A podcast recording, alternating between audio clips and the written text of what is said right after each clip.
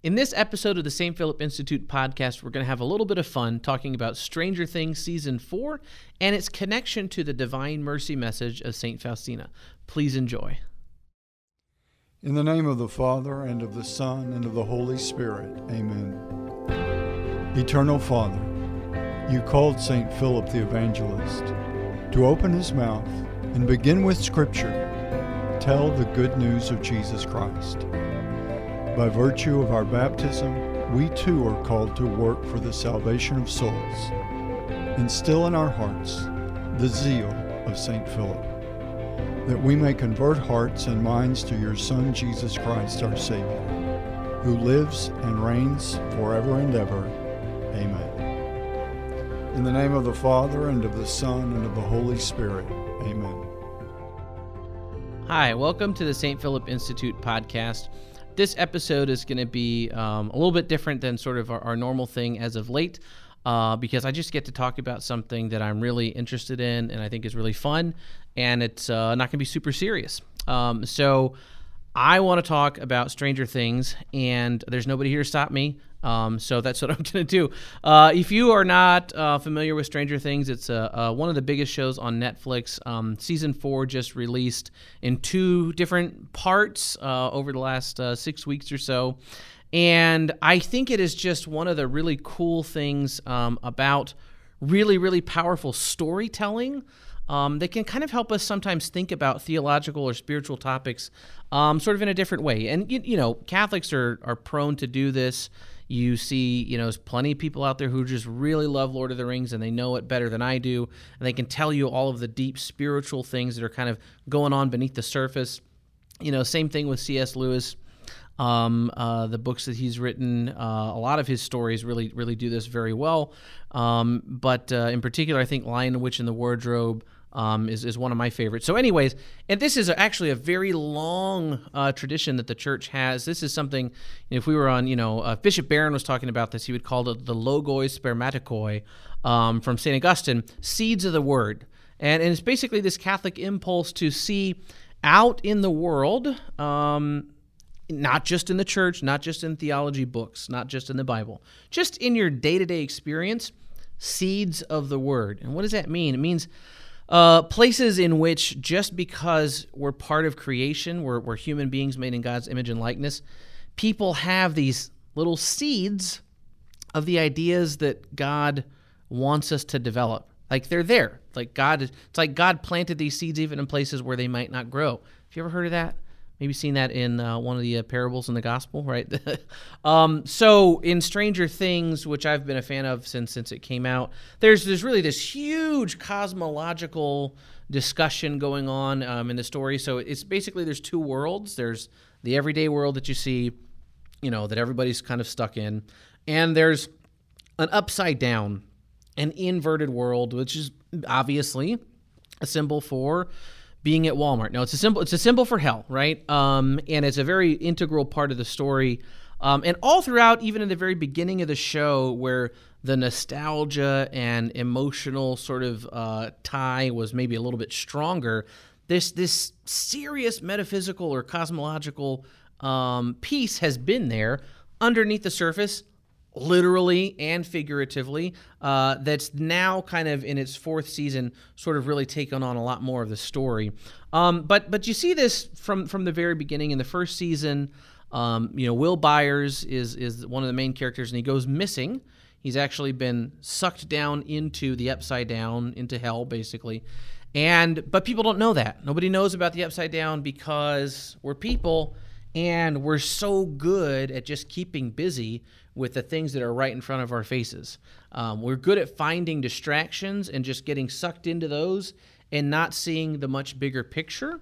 Um, you, you think of this if you're a homeowner, how much time could you spend on your lawn? You know, if you just really wanted to make it perfect. There's all these things that we can waste our time on, um, and it distracts us from the bigger questions about what life is really about.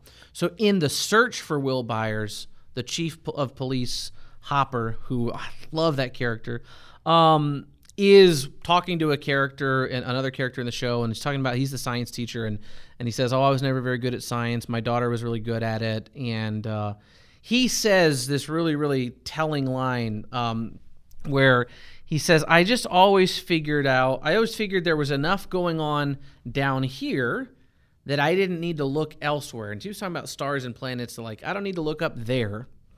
I'm just going to focus here. And this whole time, what's really cool is be literally beneath them, um, something, some entire other world is there, and he's saying, I don't need to look elsewhere because there's so much going on right here. And of course, over the course of that season and over the span of the entire show, these now four seasons, Hopper winds up having to see what else is there um, what is beyond just these things right in front of me. And there's there's other parallels to this.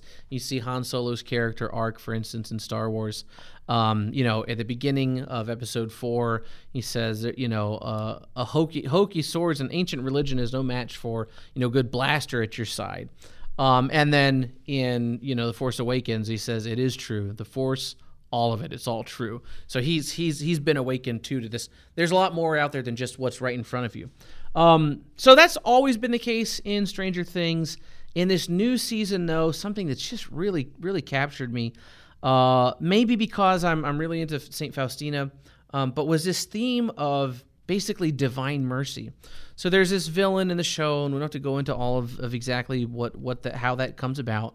But the, the new villain in season four, his, his method is that he wants to find young people, especially young people, who have something that they are ashamed of, something that they don't want people to know about. And he basically torments them with, with visions uh, and memories of things that they're trying to forget about. And it just is, as, as, as it you know works its way out through the, the first several episodes of, of this new season, I just kept coming back time and time again in my mind to the Diary of Saint Faustina um, the, the, the devil wants to isolate people precisely who were in the most need of salvation, wants to make those people feel like their sins are absolutely overwhelming, that no God could possibly forgive them. And St. Faustina uses this image that our sins, even the worst of them, murder, abortion, adultery, right, are a drop of water in what is an ocean of God's mercy. That like, and, and if you, when you think in that in those terms, you know, a drop of water. Think you put a drop of, of, of water into even to, into a pool. You it's hard to see that drop of water very quickly, but into an ocean, it's it doesn't matter. And, and it's precisely what St. Faustina is trying to drive at. Not that sins don't matter, but that relative to the way God wants to forgive us, we way overestimate how serious, how damaging, how how un you know um, unforgivable our sins are. That nothing is unforgivable. And Saint Faustina, of course, you know, is trying to constantly tell people it's actually those people who have sinned the worst that God is the most desperate to forgive. So, anyways, you know, back to the show in season four here. Um, what you see is a number of individual characters who have something they're ashamed about, something they did in their past, and it may have been sometimes it's long in their past, sometimes it's more recent, that they're they're anxious about, they're upset about, they're ashamed of, and this this evil villain gets into their mind, keeps showing it to them, keeps showing it to them, and trying to to really terrorize them that nobody could forgive you and your life is over. And and then you know he wants to basically he possesses these people, but he does it not through just terror, like I'm an evil, scary monster, I'm gonna take over, but rather through something much more you know subtle, psychological fear um, isolation and shame. And and it just really rung for me really deeply that that's boy, that's so much about what the spiritual life is comprised of. So much of our spiritual life is times when we are we feel that way. We feel isolated, we feel far from anybody else and that oh god, if anybody knew, no way would they forgive me. No way could they look at me the same way. I have to keep this a secret and and and keep it to myself. And that's precisely where Satan wants us. He wants us to feel isolated that way. And what's the solution?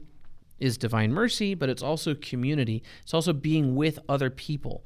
Anytime, so anytime your sins make you feel like you're utterly alone and like nobody could understand you, that's when you need the community of the church the most. So there's something really beautiful about the church calling us to not just individual salvation, but salvation as part of the people, the people of Israel in the Old Testament, the people of the church today that being restored to communion after going to confession, you're not just restored to communion with God, you're restored to communion with the rest of the body of Christ. And our individual sins actually, you know, do impact other people, but so does our restoration impacts the rest of, of the people. So something that, that happens in, in, in season four is you, you see the the dire consequences of people who who literally are isolated, don't have anyone else to go to, and the, the critical difference it makes when someone has human community, people who truly look out for the good of others, who love them.